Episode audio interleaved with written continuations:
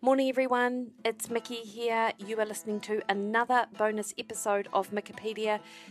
This time, I am talking to my mate, Professor Grant Schofield, who has been on the podcast twice already. In fact, he was my very first interview, and I am fortunate enough that he has joined me at the Sports Medicine Conference here on the Big Island. Not that he's going, because he's just bunking off. However, we take the opportunity to chat about his athlete, Matt Kerr, who is definitely an up and coming uh, age grouper who did.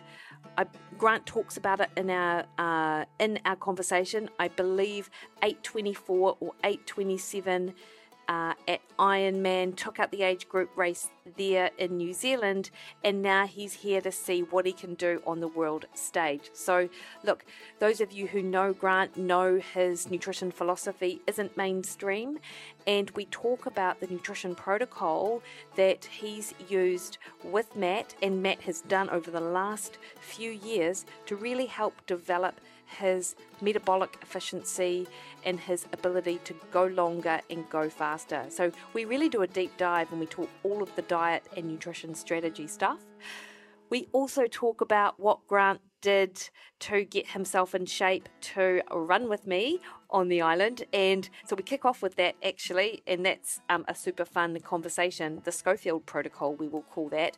Not that either Grant or I are endorsing that at this stage. Uh, we round it off with basically a little bit of Grant's philosophy on what it takes to be a high performer and have a high performing life, you know, and if n- I appreciate so much of what Grant has to say on a number of topics, and particularly in his mindset around uh, not just performing and training, but just actually in life in general.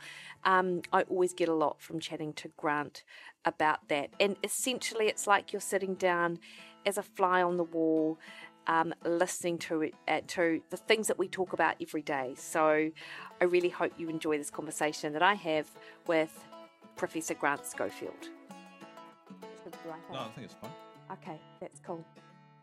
Professor Schofield, Mickey Willen and hello. hello. Do you know, I think it's been almost, so you've been on my podcast twice before. And this is my third time. This is your third time around the same time because I had you, you, my very first interview.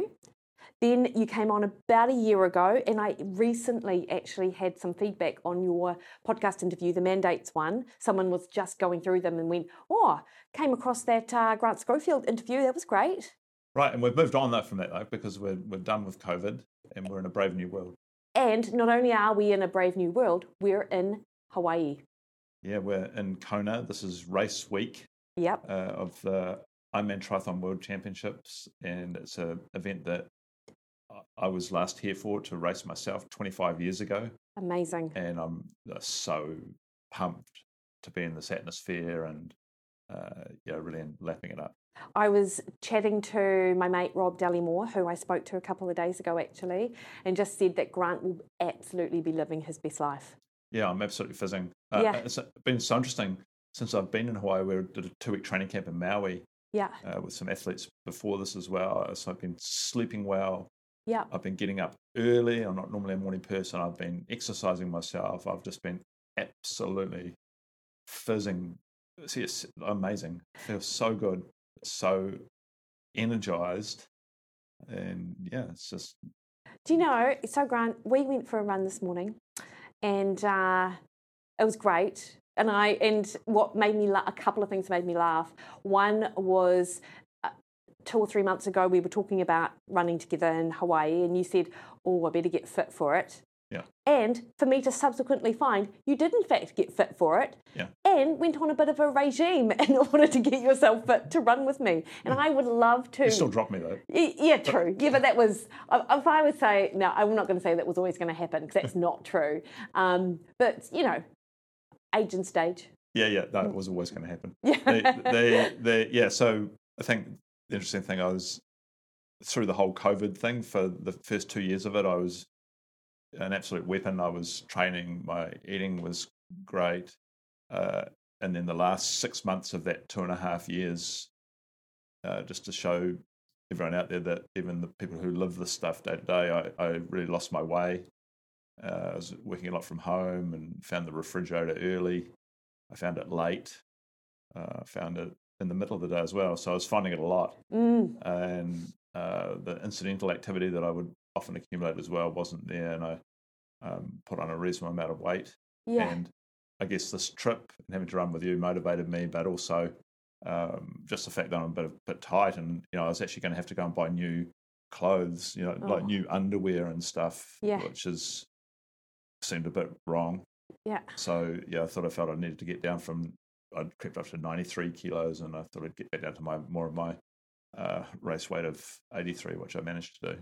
Yeah, your usual. So we were running this morning, and when you told me that, I just couldn't even believe it actually, just because your physique was exactly the Grant Schofield that I remembered from the years, because we used to run together all of the time. Yeah, back when I could smash you. Yeah. Uh, the, the- yeah. The, yeah. So you know, I, you know, I needed to get down. Uh, I'm not sure if you agree with my approach because, but I did take some of your protein sparing things. But I went for a, my regime was this. It was a, uh, a couple of months of a couple of weeks of just preparing myself mentally. yeah. Uh, What I did tend that to- look like? uh, no, just thinking about things and realizing that I was, you know, I- I'm a real fan of the choose your hard bit. Yes. I'd, I'd rather go hard than easy. I'd Yeah. rather have big, fast, he- heavy changes in diet rather than small changes. Yeah. And so I did a week of three meals a day keto, no snack, no alcohol, Yeah. uh, just to get me in the groove. Then I uh, cracked into a five day water only fast. Yeah.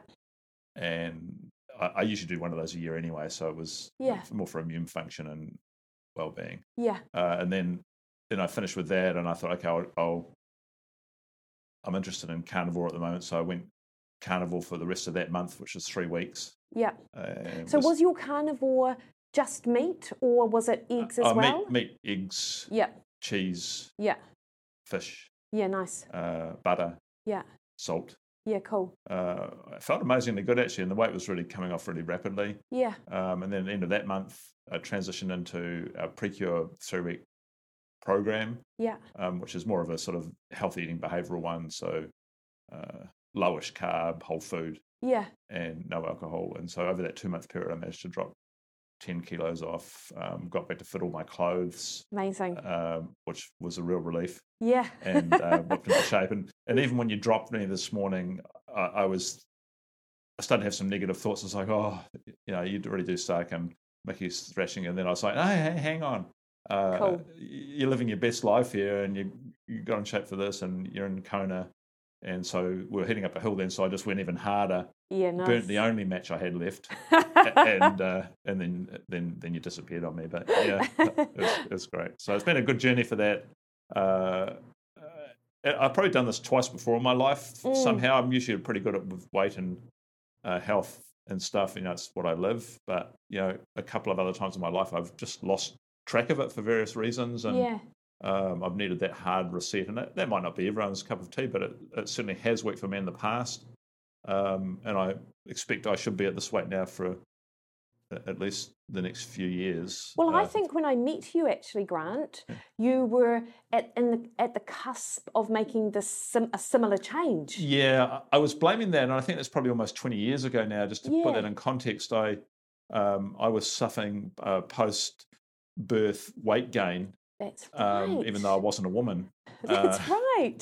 yeah. Because that was actually because Danny had just been born. Yeah, Sam, my uh, oldest one, and Jackson. Yeah, so and Danny's who's twelve. So no, they, they he- they'd been born, and I don't know. It's just a that rapid change in lifestyle. You Yeah. know, being used to just doing whatever the hell I wanted when I wanted. And Yeah. I think anyone who's had a new family, uh, this is twenty years ago for me now, so uh, you'll know that, that that becomes much more difficult, and Yeah. um, life's not about you so much anymore, which is a good thing. Mm. But yeah, just change. You know, interesting what you say about that hard and fast reset. 'Cause Just a couple of things come to mind. One is that people mistake the sort of sustainability of uh, weight loss in that they think that if you do something hard and fast, then it- it's impossible to sustain. And that's actually not been borne out in literature. It's actually just one of those things that people believe like, oh, the faster you lose it, the quicker you'll put it back, the more unsustainable that approach is going to be. Whereas actually, a lot of people respond really well and are really motivated by those resets and by the quick changes because the win that they get is enough to spur motivation that then turns to actual behavior change. Yeah, I agree with that, and I think I I think it depends on the person. But you know, one thing that's really stuck in my mind for years now is uh, when I was supervising Cliff Harvey, Dr. Cliff Harvey, who's y- y- really a guru in this nutrition space, much so, more so than me.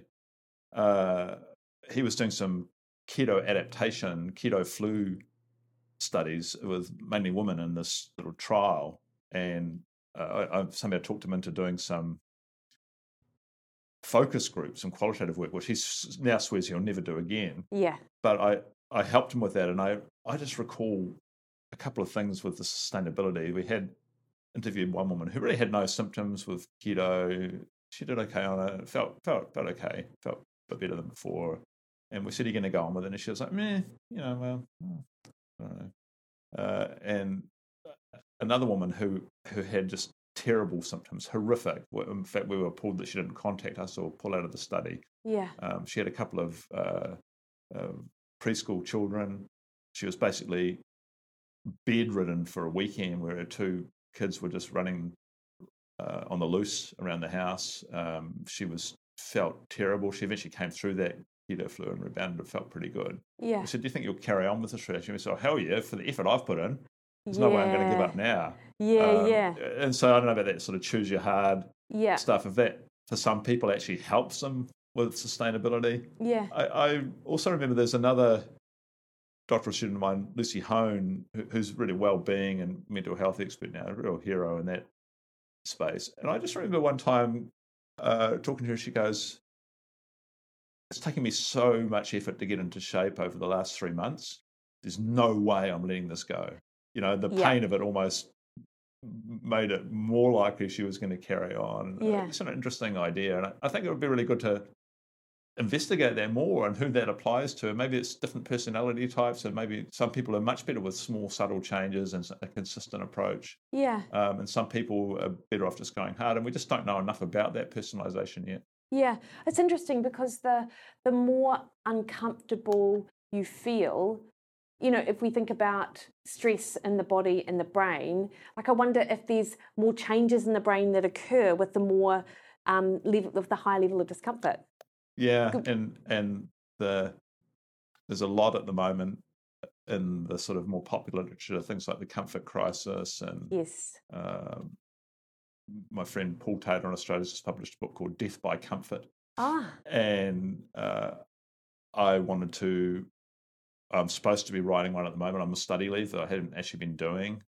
Uh, or the- might have to not tell AUT about that. Um, but the book I wanted to write was originally going to be called Comfortably Numb, sort of because I'm a Pink Floyd fan, and it was around uh, mental health and the fact we're not getting enough stress. Yeah. Uh, I probably want to call that now choose your hard yes. uh, and the sort of idea of a new view of medicine that I think you'd call hormetic medicine, yeah. which is the idea that that you know, stress, whether it be uh, lack of nutrient stress or exercise stress or psychological stress, is essential for health. This is the thing that confers health because it allows uh, what we are an adaptive system to uh, experience discomfort, experience discomfort, and then respond by building up stronger. Yeah. Uh, this is what cold water immersion does. This is what sauna does through different mechanisms and myokines and you know brown fat and these types of things. This is what exercise does through you know other routes. This is what controlled psychological stress does, and we mistake that for chronic uncontrollable stress, which of course has you know it's like going for a, a, a hundred mile run Yeah. with no training. I mean, what's that going to do? It's going to it's going to end badly, right? So I guess we can think about that. Um, yeah, a, a view of medicine which takes into account of building up us, the human, the terrain to be more robust. Yeah. Uh, another book I've been reading's on that the, the coddling of the American mind. Ah, Rob Lustig. no, it? it's it's actually I can't remember the authors, but it's a it's an interesting book. It's just going, you know, this this psychological distress issue that we've seen, and, and in New Zealand we've seen this as well, right? So uh, we had five percent of people having, you know, on this K10 measure of psychological distress distress at any one time, and then that doubled over ten years to ten percent Yeah. in the next 10 years to 2020, it doubled to 20% of us at any one time have psychological distress. And who knows what that is post COVID? And you're like, well, is there more stress out there or are we less robust at, Yeah. at handling stress? And I think both, there's maybe, you know, depending on the person, both are true. Yeah. Um, but there's certainly a factor we're not talking about. Why are we, and the sort of prevention is cure and mental, mental health and physical health that that uh, we tend towards robustness if we're Yeah. exposed to stress. yeah. And and that Nassim Taleb's book Anti-Fragile uh, is about that. You know, he had to invent a word Yeah. to say this is this is what biological systems, including humans, are designed for. Right? Stress. Um, they're not just resilient; they don't just build back to where they were. They build back stronger. And I just think we're completely missing that in modern medicine. Well, it's interesting if we talk about psychological distress and mental health, because obviously the government, not just this government, but other governments have, you know, put a lot of money into uh, dealing or solving mental health issues in New Zealand, but it's all on the treatment side of things. It's all counselling. It's all, and I'm not suggesting that this stuff isn't um, worthwhile and isn't necessary, but it, like most things in public health, it's not at that sort of, you know, like the ideas that you're talking about, you know, becoming more resilient and being able to deal with stress through the types of things that you just mentioned never gets a look in, basically. Well, I mean, I think about it like this, right? You imagine you've got a bunch of 12 year olds and you go, hey, kids, we're going to send you um, running around this cross country course that goes over this hill, around this hillside, down this rocky area, and, and back. And they'll come back with cut feet Yeah. um, because it turns out there's glass on the course, and actually some of the uh, rocky areas they just never wear bare feet, so they're not used to that. And then you go, well, the only solution for this is to keep running them around that course, but we need more doctors and nurses at the end with with with stitching up equipment and things to fix their bloodied feet. Yeah. I mean, I mean, it would make no sense. It's just we'll keep sending them around the course, but you know, we Yeah. won't clear up the grass, and we'll never put them barefoot any other time. So they, their feet are, are, are soft and and prone to cuts, and and the hazards we won't remove. That's Uh, such a good yeah, I mean, analogy. you wouldn't do that. I mean, no. if you- Okay, we'll stick to, we'll just we just need more people to fix up the cuts. Yeah. I mean, no, yeah. it's it's fundamentally stupid, but but that's what we're doing in mental health. yeah. Um, we don't we remove obstacles so people can't be robust, Yeah. um, and we lift hazards Yeah. uh, things that are you know traumatic and and other things on the course basically and we don't but then we just need more psychologists and psychiatrists at the end to talk about it like I mean, absolutely nonsensical stuff Yeah. How, however, one so one thing I know that you're doing with Precure is you've actually you've worked with other experts as well to develop a course to help coach people coach people, right? yeah well i've, I've sort of felt that that there's I've, I've been thinking a lot about mental health recently but um, i think this applies to metabolic health and overall health as well but Yeah. you know, I think there's sort of three pillars that we completely must miss out of medicine. The first is that prevention is cure. Yeah. And so we can build robustness through exposure to stress Yeah. um, and um, things that help us recover from stress for um, diet, uh, physical activity, sleep, uh, friends. You know, fitness is medicine, friends are medicine, food is medicine, sleep's medicine, all those things. So, a- a- and you look at the investment in public health and public mental health and those things, it's, it's nothing. Yeah. So that that that that major pillar doesn't even exist. Yeah. So we're not even we're not even attenuating the robustness of the species. And then the second thing is if we've got a workforce that can even attend to those things, Yeah. use those things both in a preventive manner and a uh, a- a therapeutic manner. People already have those issues, and the answer is no. We don't even train any of that stuff. It's sort of behavioural change and it's a health coaching model where it becomes very much about uh, working on people's agenda and helping them to the solution, but with your own knowledge. And that's why we've sort of really worked hard with health coaching and now mental health coaching. I mean, we'll never train enough psychologists or No. psychiatrists. It takes years to train them. Yeah. And we, we, we, New Zealand, as an example, we have 1,300 active registered clinical psychologists who are involved in treatment. Yeah. And, you know, that treatment gap, we would need 10 times that amount. Yeah. There's, there's no chance. So what we have to do is think differently there. Yeah. Um, and then the third thing that I think we can do better in both metabolic health and uh, mental health is is compassionate care in the community. I mean, the the mental health things that I've been involved with through young people I know, you're not ringing the police uh, on your son or your daughter or Mm. your mum uh, or your friends to help solve this problem. I mean, we're complete. uh, First of all, the police aren't trained for it. They're not doing their normal duties of you know, helping with crime, um, and it's just the wrong place. Why, why we're like at least a formerly rich country. Uh, why can't we like actually prioritize these sorts of things? I mean, uh, the well-being of particularly our, our young people is like why is that not a priority? And Grant, do you? I can't think of any country where where this stuff is prioritised in the way that you're discussing. No. No. No, I didn't think so. No. Um, I guess the only thing is you look at where the best outcomes are, and they're not very good outcomes. Uh, something like Sweden, Yeah. um, and I think the only probable reason for that is that they just allocate more percentage of their health budget Yeah. to at least mental health in this case, and some Yeah. of more there is at least an allocation to prevention. Yeah. Uh, and we just don't do that. I mean, honestly, what we call prevention is things like bowel cancer screening and Yeah. uh, skin cancer screening uh, and breast cancer screening, and those prevent bad outcomes. But you what you- they're not, it's not preventing disease; you're detecting disease. Yeah. It's not prevention; Yeah. it's yeah. early detection. yeah. So, I mean, it's completely the wrong word. I- I'm not decrying the importance of that. I'm not really an expert on those things, but you know, um, it's not prevention. No, I appreciate. Um, and just FYI, the coddling of the American mind, Mm. uh, Jeff Lukanoff and Jonathan Haid. Yeah, and Right. actually, you can also just if you don't want to buy the book, um, there's some great YouTube interviews on there, and sort of uh, we're having a discussion about it yesterday. It's part of the problem with these books is you go, oh, that's really interesting. Should I buy it, um, or should I just go and listen to a podcast with the authors, and um, I can do that right now for free, and actually o- often get more insight. yeah, Um, yeah, yeah, And so yeah, you can just do that. But the coddling of the American mind's a really um, interesting idea, and it- it's not just about America. Although America arguably is, you know, I don't know about the if it's possible for the species to devolve. but are you suggesting that I, I don't if know. I'm ever just- there I don't know. was, I'm just putting it out there. But you know, Yeah, you walk yeah. around any of these resort areas, um, and if they're not an athlete, it's Yeah. not. It's not pretty.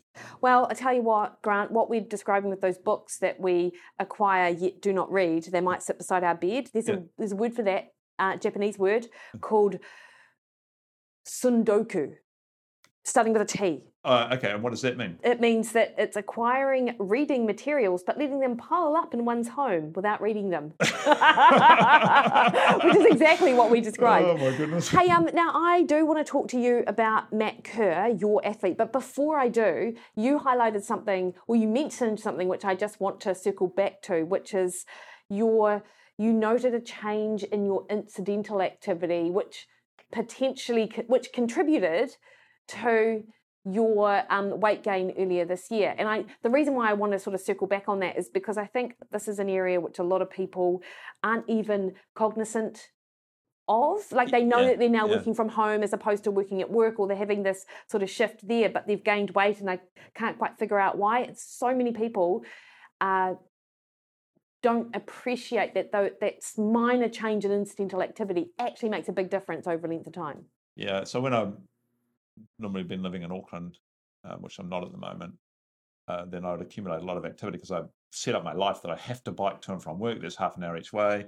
Um, luckily, where my research centre is, it's a high performance sports facility. There's like three swimming pools, a track, a gym that I get a free membership to, and all this stuff. So I actually end up just doing stuff Yeah, um, there's other events on. Uh, I don't know. Just set it up. I just like to do it that way, and it works pretty well. And it, I think the- the thing in the keto and the low carb community, which I've been quite a big part of, they tend to dismiss the value of activity and exercise. It's like it's not Yeah. about the calories, and um, it's about you, you know managing the macros.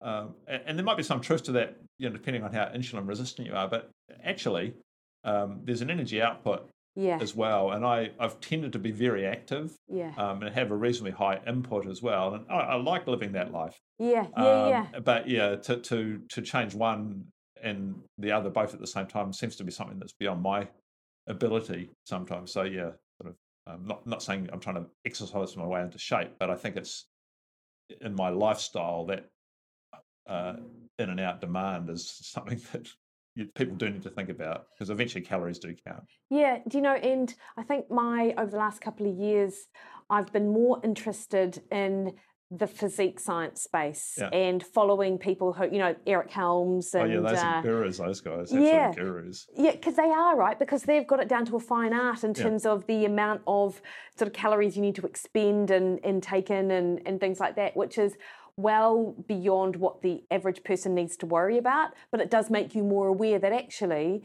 you know, if you do go from that active lifestyle to um, to sort of doing 2,000 steps a day because your office and, and home are now one, Yeah. that's going to account for change, even if you haven't changed your food intake, and particularly if you haven't. Yeah, uh, you're 100% right. And I, it's really interesting with these aesthetic sports. I mean, as a, you know, as a triathlete enthusiast, coach, you know, former pro triathlete and someone who's really into the endurance community, you look at aesthetic sports and you just turn your nose up and go, what the hell are these idiots on about? Like, you, you Yeah. got you people for real yeah, yeah, Um, yeah. but actually, uh, if you want to find out from the edge about how nutrition affects metabolism and weight and fat, then these guys are next level Yeah, because they live this stuff. yeah, Um, and like anyone, they do stuff like us in the endurance community. We do stuff that no other human would do because they think it's stupid yeah, and they may be right. Uh, but the same applies to the aesthetic sport community. They, they do things that they just push the limits. And this is really the beauty of science in this area. yeah, I think you can do animal models and all this sort of stuff, but there's no substitute for humans work. And and these athlete models, aesthetic sports or endurance sports, whatever it is, they, they they'll do stuff that other humans won't do, and you learn so much. yeah, yeah. Yeah. I completely agree. Um, so Grant, if we shift gears to Matt Kerr, Yeah.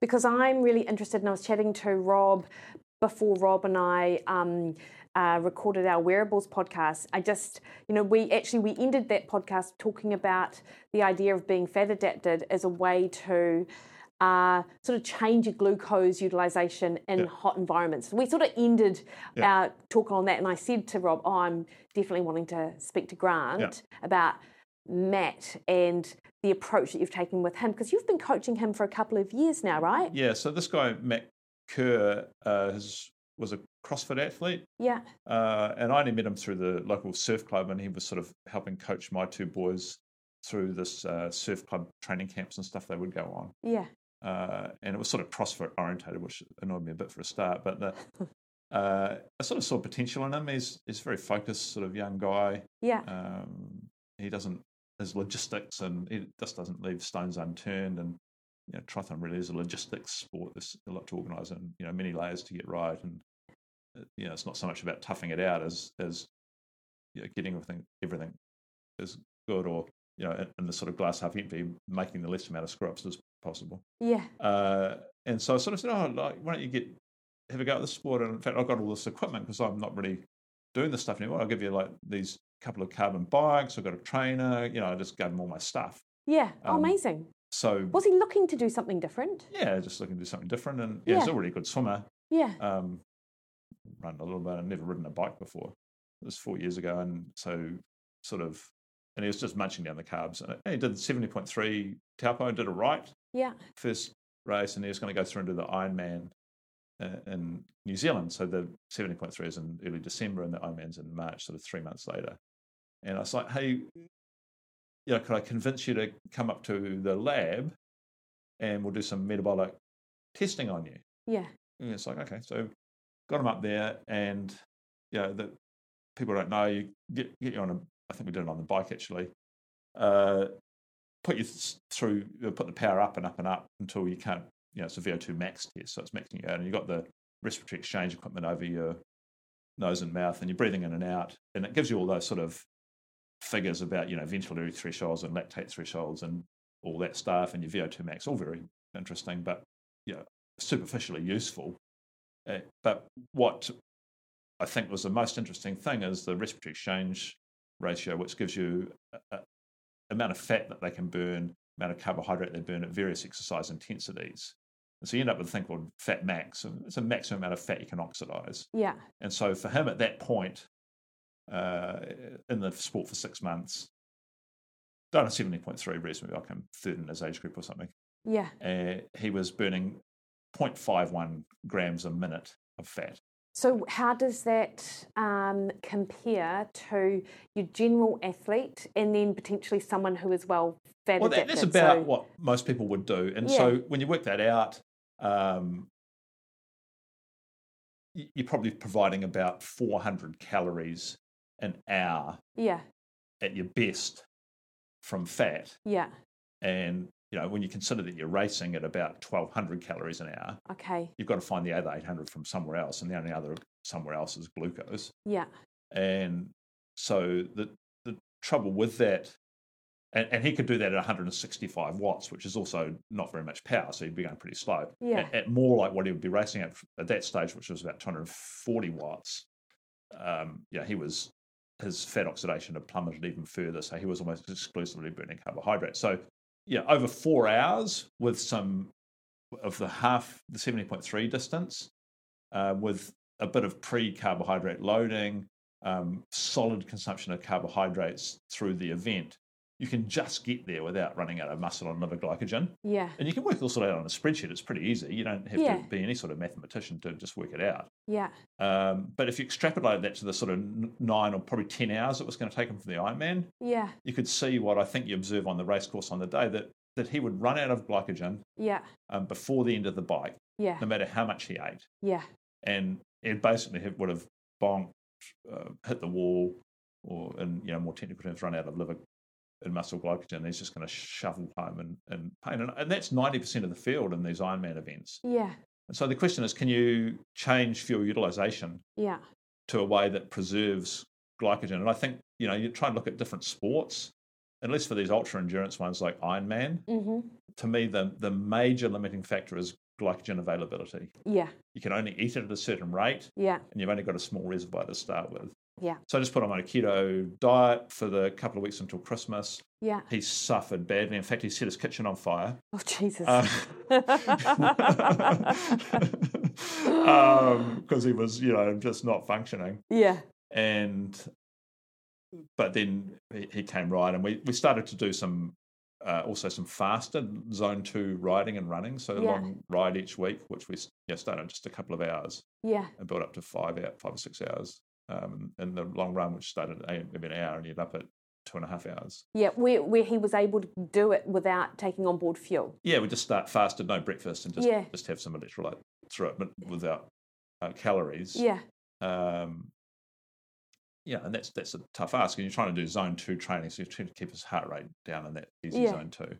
And then I measured him just before the race again, and he had moved his fat oxidation from 0.51, 0.52, did I say, uh, grams per minute to 1.1 grams a minute. nice. And he was now doing this at 265 watts rather than 165, Oh, wow. um, which is about what he's going to race at. So yeah. So, what year was this? Was this 2020 at the time? it's like 2019. Okay. Yep. Yeah, Cool. y- Yeah.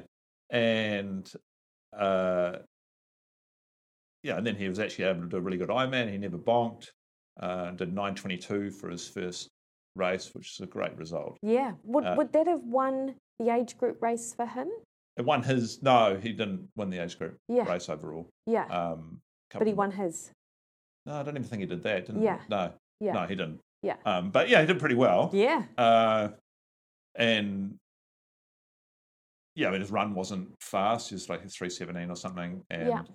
uh, his bike was solid, and probably his biking equipment. Dan Plues gave us a, well, we got a bike off him, we bought off him, but actually it turns out, I think Dan agreed, actually, it wasn't a very good bike at the end of the day. Uh, Maybe Dan was protecting his own age group. Yeah, no, I know race. Dan had finished Yeah. by then. So, uh, because Dan Plues, people don't know, was- had just become the overall uh, age group world champion at Kona in 2018. That's So right. Mm, sort of retired pretty much straight after that. yeah, yeah. Uh, and so was getting rid of some of that equipment, so we got that off him. But anyway, uh, what was interesting over the next couple of years, we just continued with that approach, as that being the major limiting factor. So we continue to work on fat oxidation as our priority yeah. in, tra- in zone two training, and we're a big fan of Phil Maffetone's math- method and, and Yeah. all that sort of low s- stress stuff. Yeah. Um, Do you guys work on the sort of 80 20? yeah, it'd be, type it'd be, approach? be something like that. Yeah, yeah, yeah. Um, and sometimes even more than that, right? So Yeah. more of zone two than that.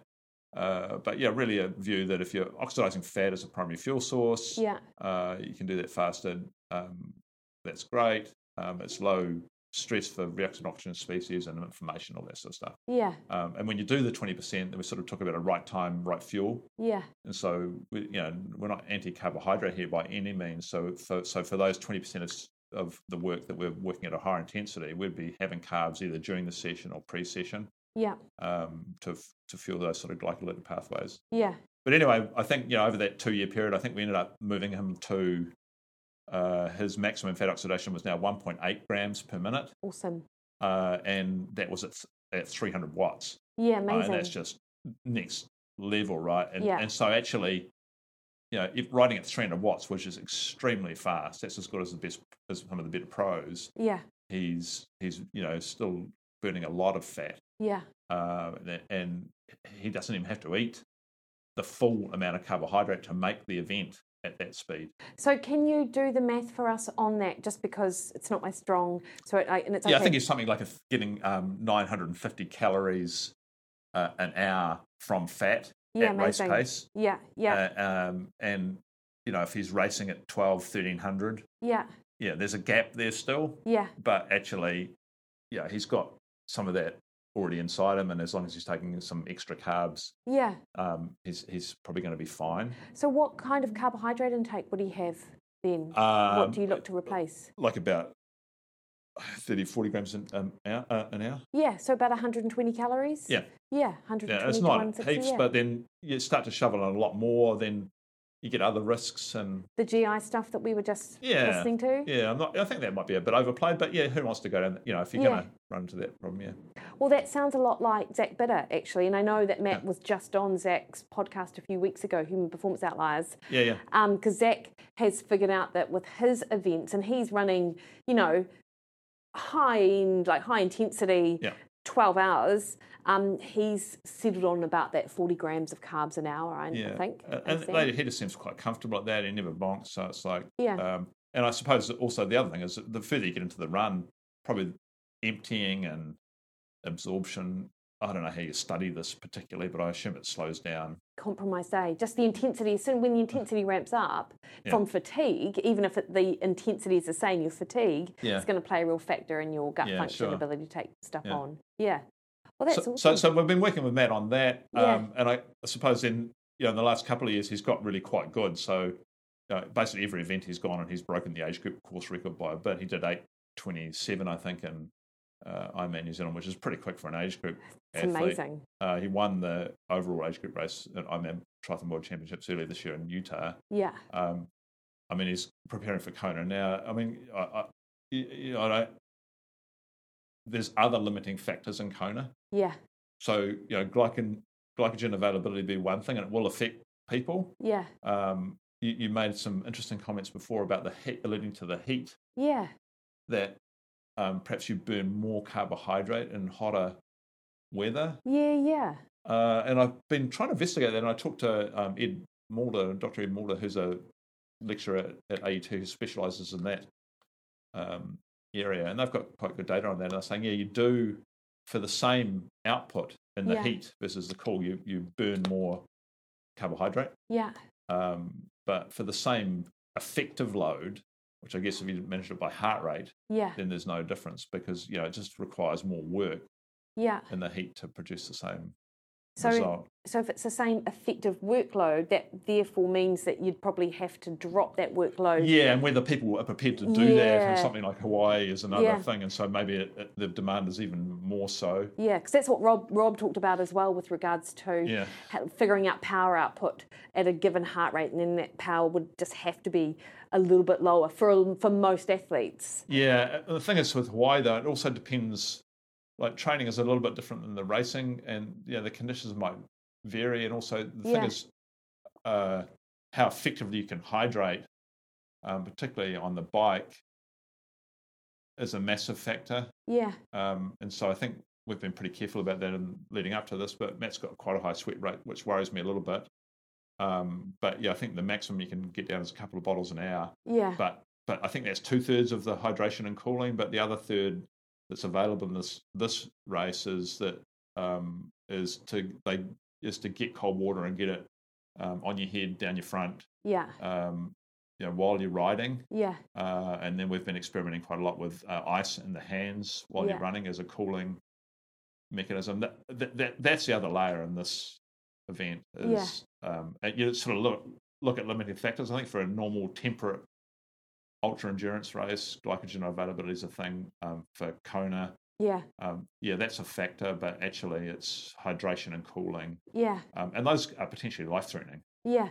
Uh And where are you on that sodium front? Because you and I sort of chatted about that because you know I love the element. Uh, Did you try the element by I the haven't way? tried it yet, but I, I should have. Well, maybe I wouldn't have got dropped. Yeah. Uh, um, yeah, that's that's an interesting one because it's got about a gram of sodium in a sachet, uh, which is much higher than other products. Which most of the other ones you can buy off the shelf tend to be about two fifty milligrams for a serve, yeah. which means that's about what you'll get down in an hour. Um, I, we did quite a lot of testing with Matt around sweat rates and sodium loss, and they estimate his, you know, when he's heat adapted, his sodium loss to be around a gram an hour. Yeah. It's Um, significant. and I think actually what we'd noticed is in a couple of races, I mean, he still won them, but mainly because he was so far ahead, but he- he was getting to the sort of 26, 28K mark in the run. And he was just getting these wild whole body cramps, like his muscles in his little finger yeah. through to his forearms, through to the actual big muscles like the quads and the hammies were just fully cramping. And he had to sort of stagger home 10 steps, steps at a time, which is pretty ugly. Yeah. And I sort of quite a lot, lot of advice around that. And a lot of the advice is like, oh no, this is fatigue related. Electrolytes and Mm. sodium got nothing to do with it. Uh, and then I'm going, well, if you're losing a gram of sodium an hour in your sweat um, and you're out there eight hours, surely that's going to end badly. Yeah.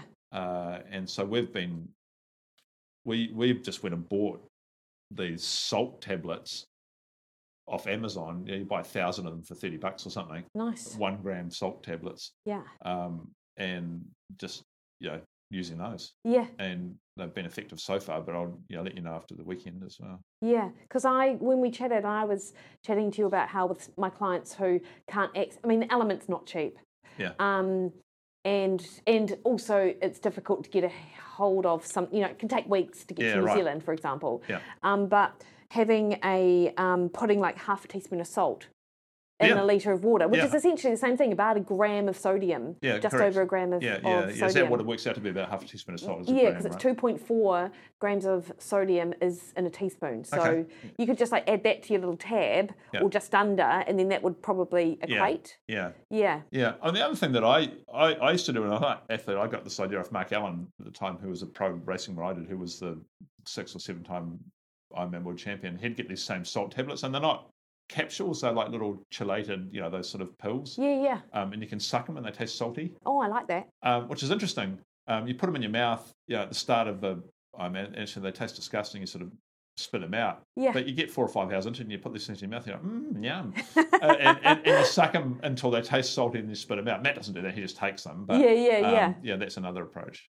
Sort of Um, go with homeostasis by taste. Yeah, no, I like that, Grant. Yeah. And uh, you, what we were, you talked. Oh, the whole cramping thing is interesting, and you you talked to me about that on our run yesterday, actually, Yeah. about the the difference between it being a neuromuscular issue and actually something else. Can you just sort of talk Oh, well, I through was that? just, you know, I think there's a fatigue related cramp. I'm absolutely sure of that. Yeah. I mean, the most obvious example to me is as an irregular but keen swimmer, yeah, um, you know, who has been a reasonably good swimmer, so I can do all my flip turns and you know really push off strongly with the, my my feet and get into that uh, hyperextended position. Yeah. Um, I just get to about one and a half k's of swimming and I get this ridiculous f- plantar fasciitis foot cramps, Yeah. and it's fatigue related. Yeah. Uh, there's no doubt about that. So you know, no amount of sodium is going to help that. Yeah. Um, but I think that's very different from the sort of cramps that we've been seeing with this, which are you know full body type things that seem to be a, a electrolyte placement. I, I think the trouble is you look at the literature on cramping, which I have done, um, and it's actually pretty pathetic. A- And I mean, I'm not saying it's pathetic because the researchers are pathetic. It's just like how do you study and Yeah. this intermittent random phenomena that that um, is actually pretty debilitating. You can't do studies where you sort of induce it very easily. Yeah. Uh, if you do, is it ethical? So Yeah. you know, I think the field suffers from that probably. Yeah, yeah, Yeah. yeah. No, I appreciate that.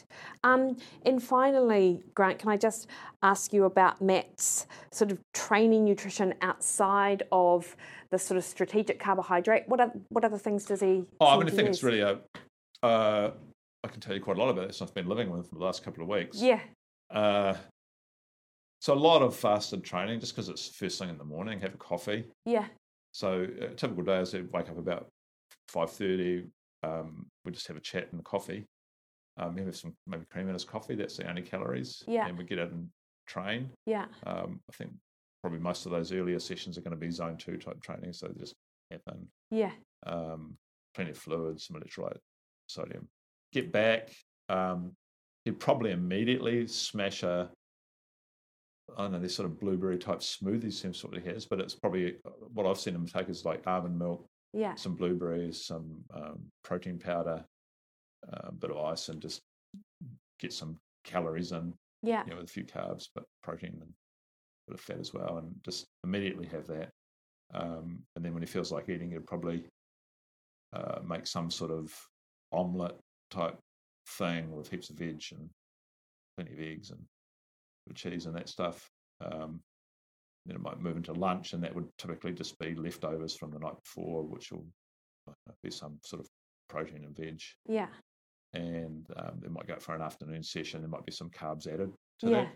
Is that uh, generally the higher intensity? Yeah, I think that work. probably I, I sort of feel you're better prepared for that at that time of the day, right? Yeah, Uh, if if you're doing that sort of work, um, and then just going to dinner, which would be I don't know, just protein of some description, whether it's meat, fish, chicken, curry, uh, collie rice, heaps, heaps and heaps, heaps of veggies. yeah, I I mean, I think actually he's been trying. He'd make the food, and I'd be eating it yeah. in the same proportion as him, which is ridiculous. uh, uh, uh, yeah, nonetheless. And then he would probably have another, seem, seemingly have that dinner, yeah, um, and that would turn into a second dinner. I don't know, like of the leftovers. yeah, yeah, yeah, yeah, um, Because just because the calorie intake's so high. So I mean, that's it's just a whole food yeah, diet, and there's no magic to that really. yeah. Um, there's um, not too many pills or potions and that Yeah. sort of thing. So Yeah. Yeah. No, that's awesome. Yeah. Sweet, Grant. Well, um, outside of that, I was, of course, my original plan was to talk to you about sort of the conference uh, curriculum and, and what we're learning and what we're not learning here, but probably not a lot to discuss on that front. no, I, I haven't really gone except for the free breakfast. exactly. And yeah, and then the morning teas. Yeah, yeah. well, uh, I can tell you probably we're not missing too much. I mean, it's enjoyable. I enjoy the the sort of the environment and sitting in a conference and hearing people talk. You get a couple of gems, but not too different from last year, or the or two years ago when I was Yeah. last year. Hey, the other thing that we've been discussing, just to, go, to circle a little bit back to what we originally said with this choose your hard Yes. thing, uh, because I, I, uh, I, mean, 'cause I, I, I actually thought this when I was about 20. I was going, oh, look, if you're going to have a low performance life, it seems still to be quite a lot of work. Like you have to work, still have to go to work and work hard, and generally you're doing it on someone else's terms Yes. and it- people seem less happy with that. Um, and a high performance life, you generally get better pay. You seem to be able to do it on your own terms and everything. The, the kicker is, of course, you have to do more work right at the start. Yeah. Um, but you know, on balance, they're probably at least about the same amount of work, and, and the low performance one might even be more work. Yes. And so my rationale at that point was on the basis of pure laziness, you know, might as well choose the high performance life. Yeah. Um, and I, I reckon there's still something in that. I, I don't know. So just putting that out there, you know, like that that that there's there's difficulty in everything in life, Yeah. um, and, and that's not a course to shy away from. It's actually good fun. Um, but you know, you can choose which ones do you want to be hard. Yeah. If you're lucky enough to have the environment, you've got those choices. Um, yeah, choose your hard. That's Yeah. my one for the day, even if it's on the basis of pure laziness. I love that, Grant. And I was thinking about that as I was running along in my last two kilometres, thinking, "Shit, this is hard work. And I'm like, what would be hard work anyway? Yeah. And how great it is that it's hard work in Hawaii, quarter to seven in the morning, living my best life, running intervals along Ali Drive. Yeah. Yeah. Awesome. Cool, Grant. Thanks for that. Thank you.